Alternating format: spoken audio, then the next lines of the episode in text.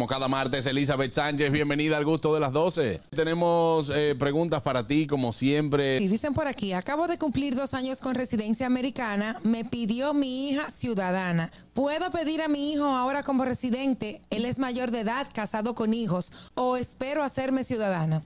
Primero que todo, lo hemos dicho varias veces, un residente no puede pedir un hijo casado, puede pedir un hijo soltero mayor de edad y ese hijo puede tener hijos, pero no puede estar casado.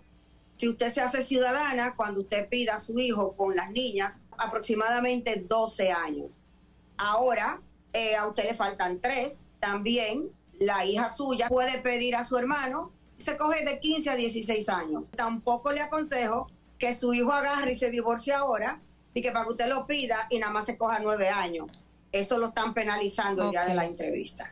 Algo más que tengamos que agregar a Claro todo que esto. sí, Inmigración ayer acaba de otorgar, cuando usted renova su permiso de trabajo antes del vencimiento, le tiene una muy buena noticia de que se lo van a extender 180 días. Le va a llegar su carta, usted puede seguir trabajando, ningún empleador le puede quitar su trabajo, porque con esa carta usted tiene 180 días para que llegue el permiso de trabajo nuevo. También aplican a aquellas personas que son de DACA y de TPS. Esa es una muy buena noticia.